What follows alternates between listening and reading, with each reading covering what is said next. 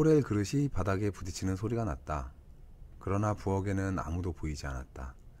그릇을 잘못 두었나 싱크대로 가보니 아 하는 소리가 부엌 아일랜드 식탁 뒤에서 들려온다. 식탁 밑에 비스듬한 켠 그 아래 사랑이가 입을 해 벌리고 엎드려 힘없이 버지럭거리고 있었다. 그 옆에는 코렐 그릇과 가재 도구들이 널브러져 있었다. 사랑아 괜찮아? 만지지 말라니까 자꾸 만져 다친단 말이야. 엄마는 딸이 어딘가 다쳤는가 안쓰러웠다. 요즘 나오는 그릇이야 잘 깨지지 않으니 아무런 문제가 없지만 딸이 상처, 상처받을까봐 안타깝고 안쓰러운 마음은 어디로 가지 않는다. 엄마, 아다 이도 끄지쩍. 사랑이는 엄마의 음성을 듣자 미안한 마음에 얼굴이 홍당무처럼 빨개졌다. 넘어지면서 모서리에 머리를 부딪혔는지 넘어진 이유를 말하려 했지만 말도 제대로 나오지 않았다. 사랑이는 벙어리였던 것이다. 말을 하려고 해도 어마, 아 같이 감탄사 소리만 연거푸 나왔다. 가끔 온전한 말이 나오기도 했지만 아주 쉬운 말에 그치고 말았다. 크면서 친구들이 조롱삼아 벙어리, 병아리 하고 놀리면서 더욱 의기소침해졌고 소심한 성격이 되고 말았다. 그래도 가족의 보살핌으로 살아가고 있었다. 사랑아 조심해야 해. 그러다 머리라도 크게 부딪히면 병원에 가야 한단 말이야.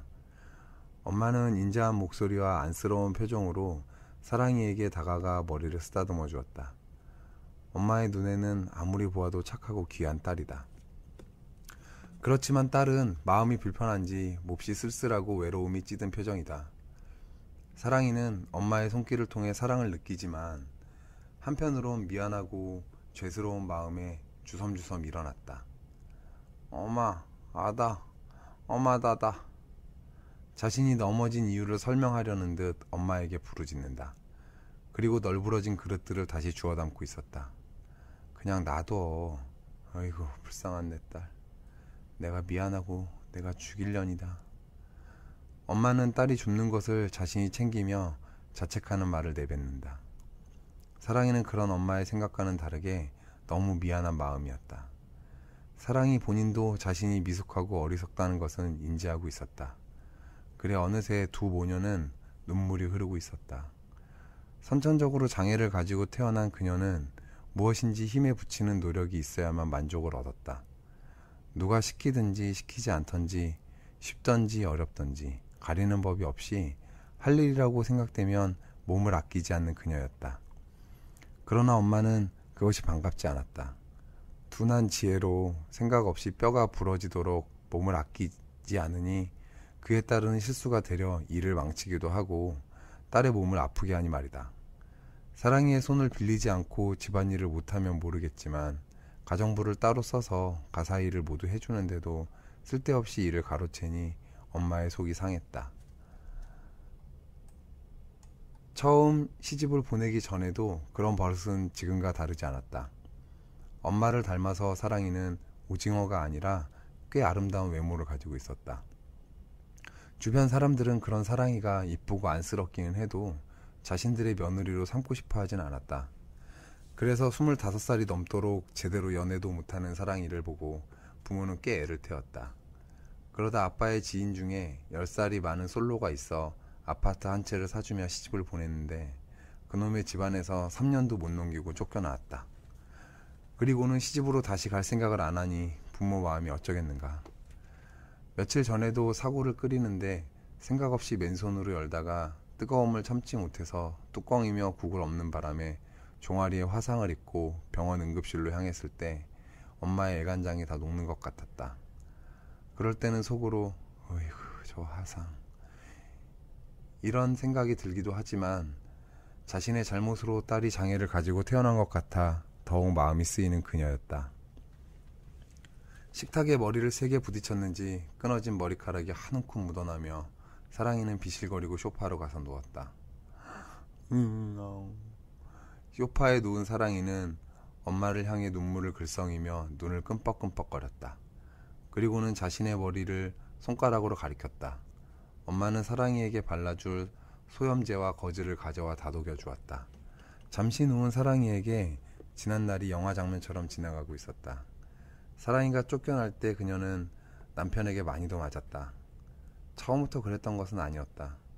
가난한 남편의 가족은 집 한 칸 없이 남의 집에 월세를 살고 있었다. 남편이 꽤 능력이 있었으나 그의 부모가 사업으로 사업을 실패하고 집에 빚이 많았다. 시아버지 될 사람은 사랑이 아버지와 사업을 하면서 친분이 있어 자신의 아들과 사랑이를 맺어주고자 꼬시, 맺어주고, 맺어주자고 꼬시며 그에게 딜을 하였다. 서울에 아파트 한 채를 사주면 사랑이를 거두어서 둘이 잘 지내게 해주겠다고 말이다.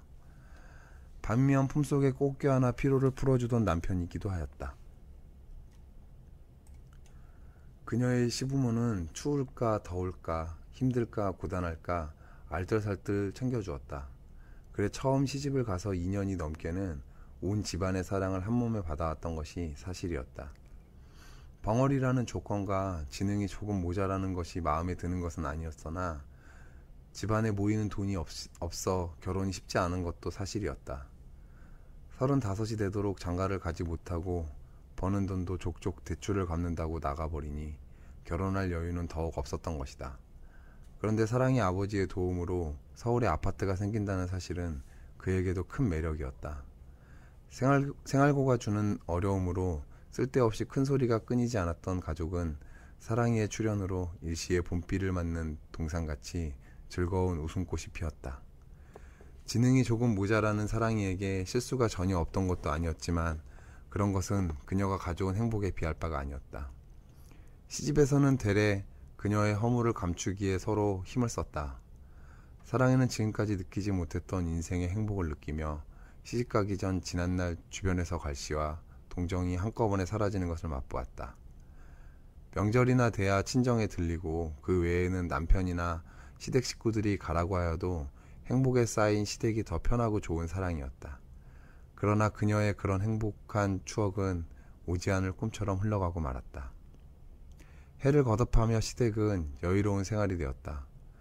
억 단위의 돈을 눈앞에서 굴리게 되니 남편이란 작자는 까닭없이 장애를 가진 아내가 미워졌다.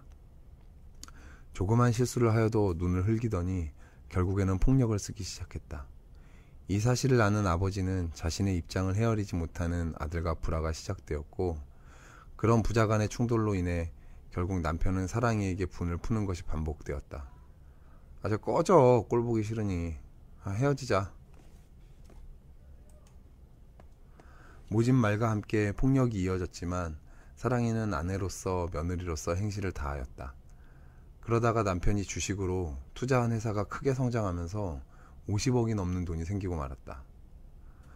득성은 항상 사랑이에게 불만이 있었으므로 큰 돈이 생기자 자신의 돈을 쫓는 불나방 같은 여자들 중에 한 명을 데리고 집으로 들어왔다.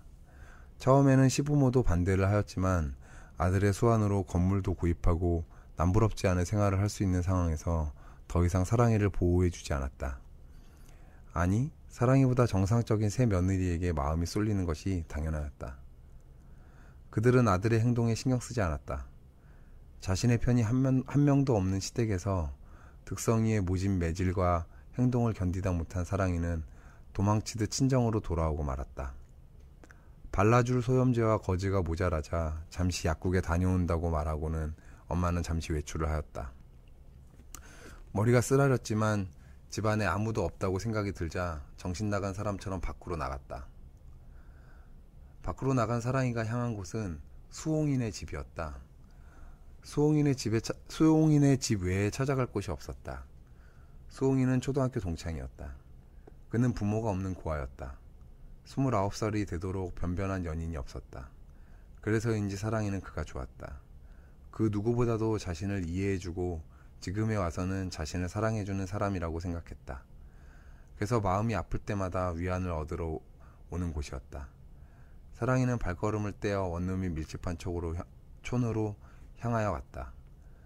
수홍이는 전부터 사랑이를 꼬시고 있었다. 벙어리에다 초혼에 실패한 돌싱이지만 잘 사는 집안이라 아무리 장애가 있어도 수홍이 정도로는 못마땅하게 생각했던 것이다. 그러던 것이 수홍이가 슬금슬금 베풀었던 호의가 드디어 사랑이의 마음을 움직이게 한 것이었다. 사랑이가 어려서 아이들에게 또는 어른들인 사랑이를 놀렸다. 그래서 사랑이는 사람들을 싫어했다. 집에 오면 엄마의 안쓰러운 표정과 무엇을 하든지 하지 말라고 하는 부모가 싫거나 미안했다. 그러나 수홍이만은 자신을 사랑해준다고 느꼈다. 아버지가 다른 곳에 시집을 보내지만 않았어도 수홍이가, 수홍이와 결혼하고 싶었던 사랑이었다. 마음이 불편할 때마다 수홍이를 찾아가는 것은 이미 동네에서도 소문이 퍼져서 그녀의 부모님은 다 알고 있었지만 자신의 체면에 크게 거슬리지만 않게 사귀었으면 하는 바람이었다.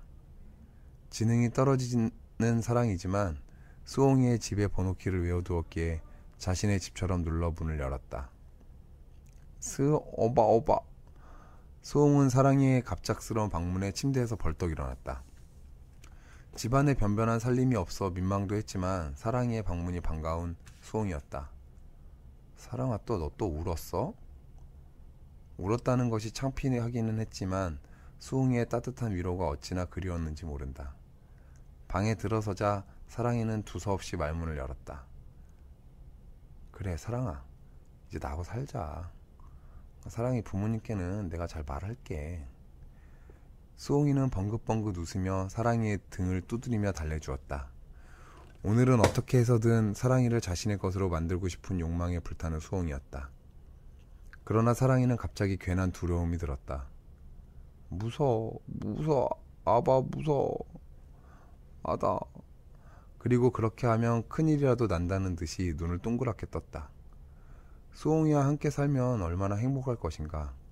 그러나 정작 같이 살자는 말을 들을 때마다 부모님께 혼날까봐 또는 무엇인가 꺼림직한 것이 있는 것도 사실이었다. 무섭기는 뭐가 무서워. 내가 있는데. 내가 지켜줄게. 우리 사랑이. 사랑이는 대답이 없다.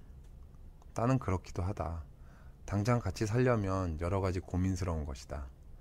사랑이는 형편이 좋은 집에서만 살아서 고생을 모르기도 했는데 이런 집에서 사는 것도 무섭고 초혼에 실패하면서 남자에게 막연한 의심이 드는 것도 사실이었다. 그렇지만 먼저 한 말이 금방 후회스러웠다. 안 그래? 나랑 살면 무서울 곳이 뭐야? 사랑아, 오늘은 가지 말고 나하고 있어. 응? 으, 이저, 이, 아다. 사랑이는 다시 있자는 말이 나오기를 기다렸다는 듯이 그리고 살 길을 찾았다는 듯이 방긋 웃으며 수홍이와 함께 있겠다는 뜻을 명백히 밝혔다. 고개를 천천히 끄덕이며 바닥을 손으로 톡톡 두드려 보았다. 그래, 우리 둘만 있으면 돼. 으, 아다, 아다. 단단한 대답을 받고 수홍이는 은근한, 아니, 음흉한 미소를 숨길 수 없었다. 수홍이 역시 벙어리인 사랑이가 흡족할 리는 없었지만 부모도 없는 고아를 좋아해주는 여자는 없었다.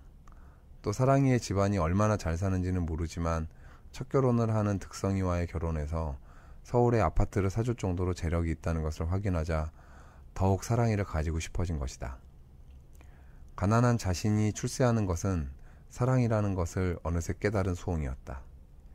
이제 계획이 은근히 성공에 가까워, 가까워오자 인생의 행복이 자기에게도 찾아오는 것 같았다. 우리 사랑이. 수홍이는 사랑이의 등에 손을 얹으며 빙그레 웃었다. 아다, 아다.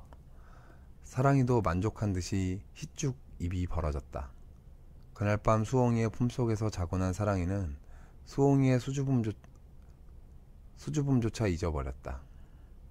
아니, 다시는 수홍이와 헤어져 살 수 없으리라 생각하였다. 소홍이가 주는 사랑은 이 세상에서 찾을 수 없는 행복이라 느꼈던 것이다. 그러나 영원한 행복을 위해서는 이 자리에서는 누릴 수 없을 것이라는 막연한 생각도 함께였다. 첫날 밤의 의식이 지나자 소홍이는 본색이 드러났다. 소홍이는 본래 피해 의식이 많았다. 사랑이처럼 어려서부터 사람들에게 고아라고 갈시받았던 것도 그렇고 자신이 소유하고 싶은 것을 가지지 못하면서 남들보다 소유욕이 강했다. 그러나 그런 성향을 노출할 수 있는 처지가 못 되었던 것이다.